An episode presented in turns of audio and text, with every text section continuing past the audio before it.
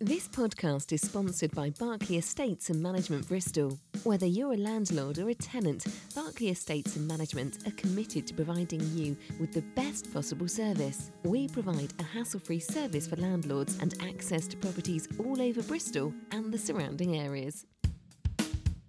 Three Peeps in a Podcast.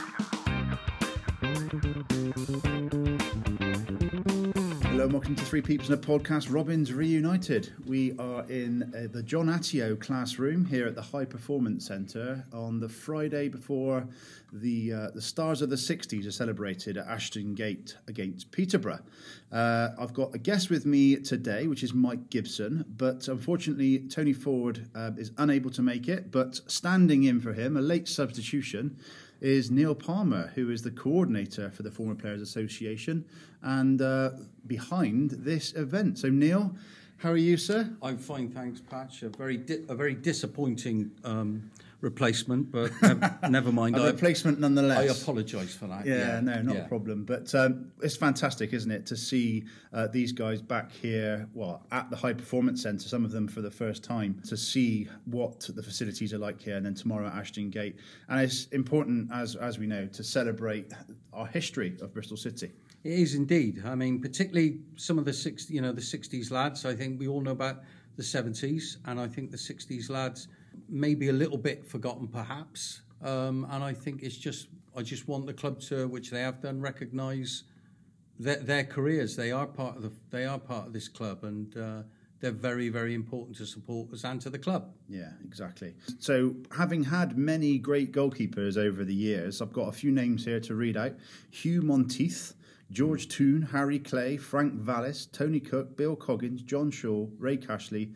Adriano Basso, Steve Phillips, Keith Welsh. The list goes on and on, and obviously up to the up to Dan Bentley Yeah. um, at the moment. Um, where does this man, Mike Gibson, rank for you, Neil? no pressure.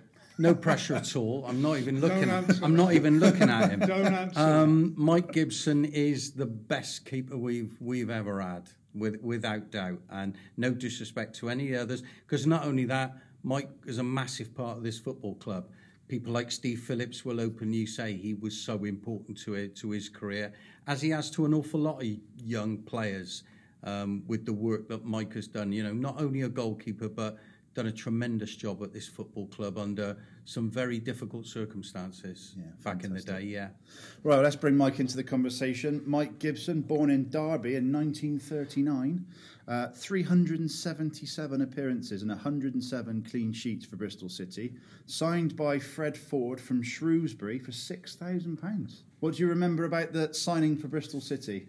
That's going back. I think uh, Lionel Smart and uh, Fred watched me at Peterborough on the night. Um, I think it was ankle deep in mud, and uh, we were Doesn't struggling. Shrewsbury was struggling against relegation, but we got a nil-nil draw there, and I had one of the games you dream of.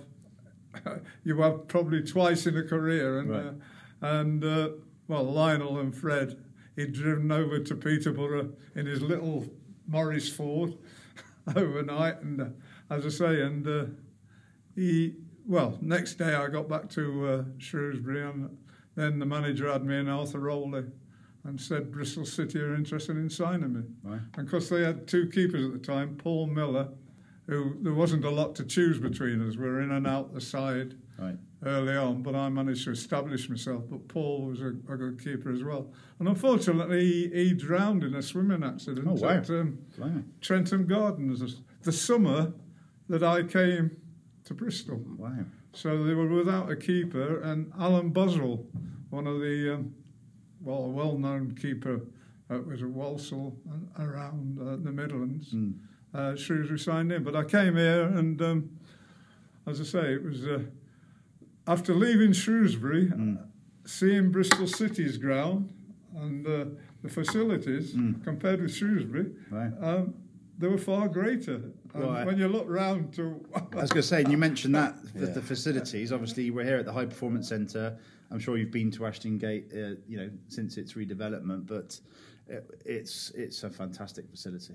Well, like, I'm having a job to take it all in at the moment. I'm sure. It's, uh, I think, well, it's a dream, isn't it? It's, Yeah. um, It's fantastic. you know, it's, uh, Your, your first appearance was at home to Crystal Palace in 1963. Um, fond memories of making a, making your debut. Who was in the Who was in the back line then? In back in 1963. Some I of the think team. Thresher was left back. Jack Connor. I don't know whether Gordon Low played. On the right back could have been Alec Briggs. Yeah, we've got. Um, so during that season, we're looking at a picture now on the screen here of the 1964 65 season. Um, and during that season, your understanding with centre half Jack Connor was was key to success. I understand. What was that? What was that understanding of? How would you how would you describe that relationship and why it was so important? Um, it is very important, I agree, but um, it's just a thing. We were very close mates in the air, well, off the field as well, but it's an understanding you can't understand. Well, you, it just, you click. Yeah. And um, I always remember. Um, That you know where he's going to be, Yeah. he knows where you're going to be, he knows Les, where it's. Les Bardley once was quoted as saying, Fred had said, Fred Ford, he says, um, if, if, he, if he picks Jack, he's got to pick me at the same time because we understand each other that way. like Ant and Dec. Yeah, but that was yeah. He quoted that, yeah, Fred. But Fred was always full of quips like that. Yeah. So 1964-65, that promotion season. Uh, your memories of that game uh, uh, against Oldham, where I think it was one 0 and we had to get one more goal uh, to go up automatic promotion, and there was a goal in the 83rd minute from John Atyeo. John Atyeo. Yeah, so there was that last sort of seven minutes plus plus stoppage time. Yeah. Must have been a very nervous moment for you. It was. I was frightened to death, if you might say. There was so much on it, and uh, yeah, it was a very nervous time. But fortunately, I um, I didn't get a lot to do, which I was relieved about. The ball was kept out of your way. Yeah, So the team that day was Mike Gibson, Tony Ford, Alec Briggs, Chuck Drury, Jack Connor, Gordon Low, Jerry Sharp, John Atyeo, Terry Bush, Brian Clark, and Lou Peters. Lots of City fans, if not every City fan, will know who John Atyeo is. Um, describe what it was like to play with John Atyeo in the team. Um, well, I played against him a, a couple of times. At, Did he score I was past you? Shrewsbury. Yeah, yeah. he was very, uh, very, very clever player, very brainy, and he was very shrewd, really. Mm. And uh, well, such a good player as well, as I say, scoring goals. And uh, Big John. Great to have an outlet like that. I. Yeah, I mean, uh, we knew he, he could always score a goal if you, you Mm. needed it, and.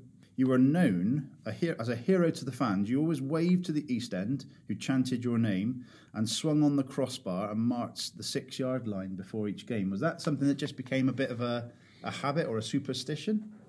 I'd always done it, even when I was at Shrewsbury, mark, mark the four paces and draw the line. And um, uh, because uh, other pitches in those days, it was so muddy. Yeah, Your, the line you- didn't last there very long. Before long, you lost the you lost the markings, and so you had to have a bearing of where you were.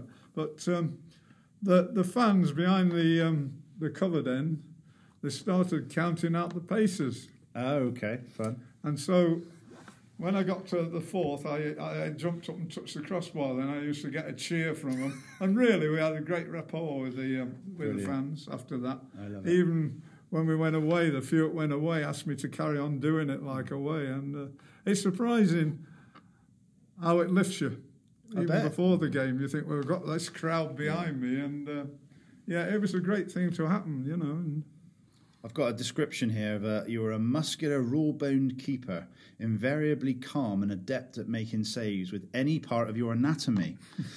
um, even though you were not very tall, at five foot nine. So, uh, what's, what was the uh, what was one of your favourite saves that you that you ever made? Any that stick out in a memory for you? Any one that um, that you can tell us? were so many. I'm sure. How about one from a, a, a particular striker? Well, there was, mind you, I'm going at non-league now, Yeah. and that was playing against Bath City Okay. and uh, Cannonball Fleming.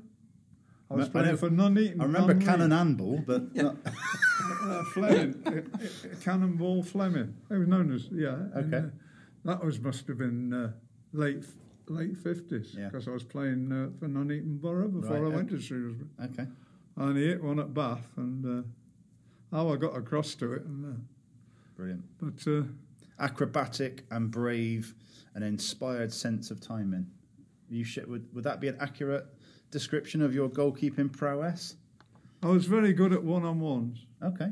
and uh, and uh, I used to play well off my line, which is, I mean, it's coming now. That I mean, they play, they join up playing football now, Yeah. don't they? The, the keepers, but uh, yeah, and um, I mean, you could go out the area when I first played, and um, if a player was over the top and you missed time, if you were well outside the box and you, you mistimed it, getting out there. But at my timing was pretty good. But I always remember once against Bournemouth at Shrewsbury, I mistimed it a little bit, but I was way outside the box, and uh, he knocked it past me, and I just grabbed round his waist, and it was just a free kick.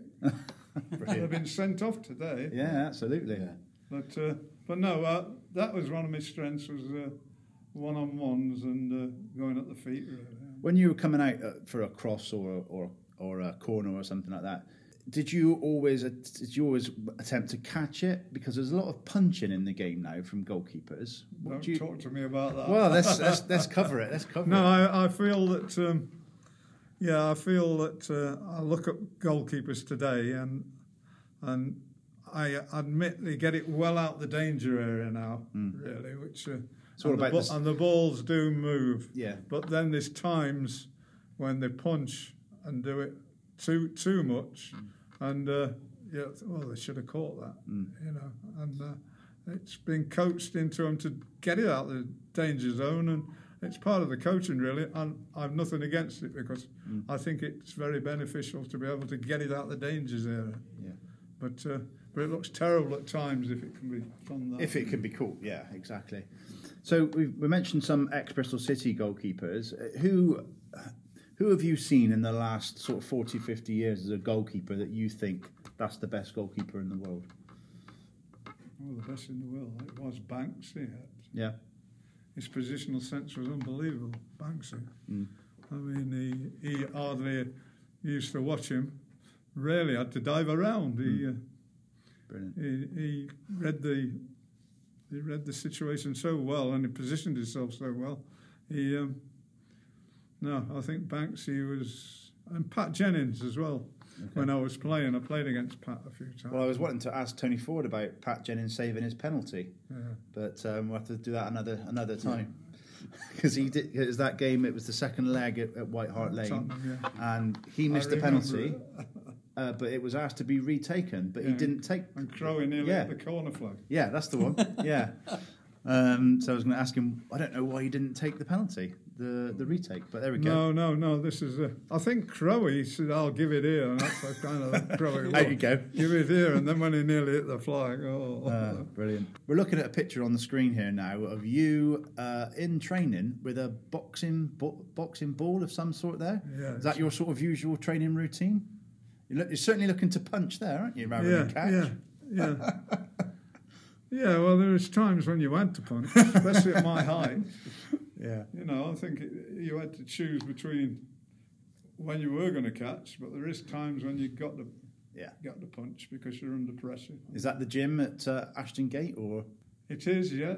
That's the um, facilities are a bit different now? the old Oh, this not yeah. and. Uh, I'll uh, I'll defer to Neil. Neil, have you got any questions for Mike? Well, I, I remember speaking to Mike ages ago, and he, he was telling me about about going to Wembley. And I remember when you said that you played with the under when the youth team, I think with England, you missed out on playing at Wembley, and then you missed out in that famous semi final against Spurs. yeah. But then you went back with Terry Cooper, and you went back with the Freight Rover, and I wondered what that was like for you to actually, although you weren't playing, but you were still part of Yeah, the that- setup. yeah, but you were actually well, was, that uh, you were actually at I was running the reserves at the time, and I had to drive the minibus we won round the Wembley Stadium. Yeah, But uh, talking about Terry Cooper, and I look at this, and I go, God, Yeah. these facilities, because uh, you had the um, the players that tore the contracts up the other t- Yeah, a few weeks Gate, yeah, ago. yeah. But after that, the club nearly went bust, and Terry took over as manager. Mm-hmm. He asked me to run the reserves.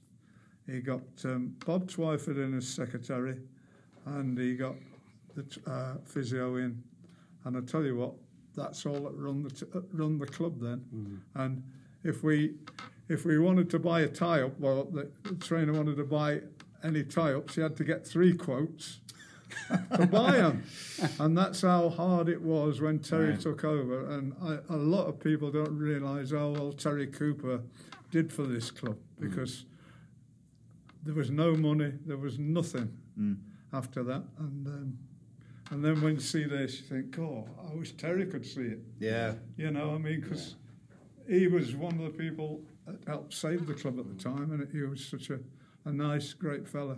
And later on, as I say, he got more staff in as the like uh, Clive Middlemass, who was a great fella, and, and they they built from. I mean, it was fourth division days then. I just and uh, there no money at all to spend, and uh, Yeah. but uh, but now, cool. They've certainly come a long way, the club. Yeah, and it's thanks to people like yourself, um, as you mentioned there, the Ashton Gate Eight played a massive part in the history of Bristol City with 377 appearances. So, uh, Mike, just say thank you, thank you, thank you for coming back to Ashton Gate for tomorrow's game, which I think you, we we mentioned Peterborough at the very start of the podcast, but it's against Peterborough. Yeah, So, yeah, uh, yeah, that yeah. was. Uh, Good segue. Yeah. Yeah. So uh, thanks for your time. Thanks for joining us on the podcast, and um, yeah, enjoy so the game. Nigel tomorrow. wants me to play against Peterborough. I keep clean sheets again. Absolutely. well, we'll mention that. We'll mention that. We'll see what we can do. Thank you so much no, for your time. thank you, Patch. Take care. uh, I hope it comes over all right.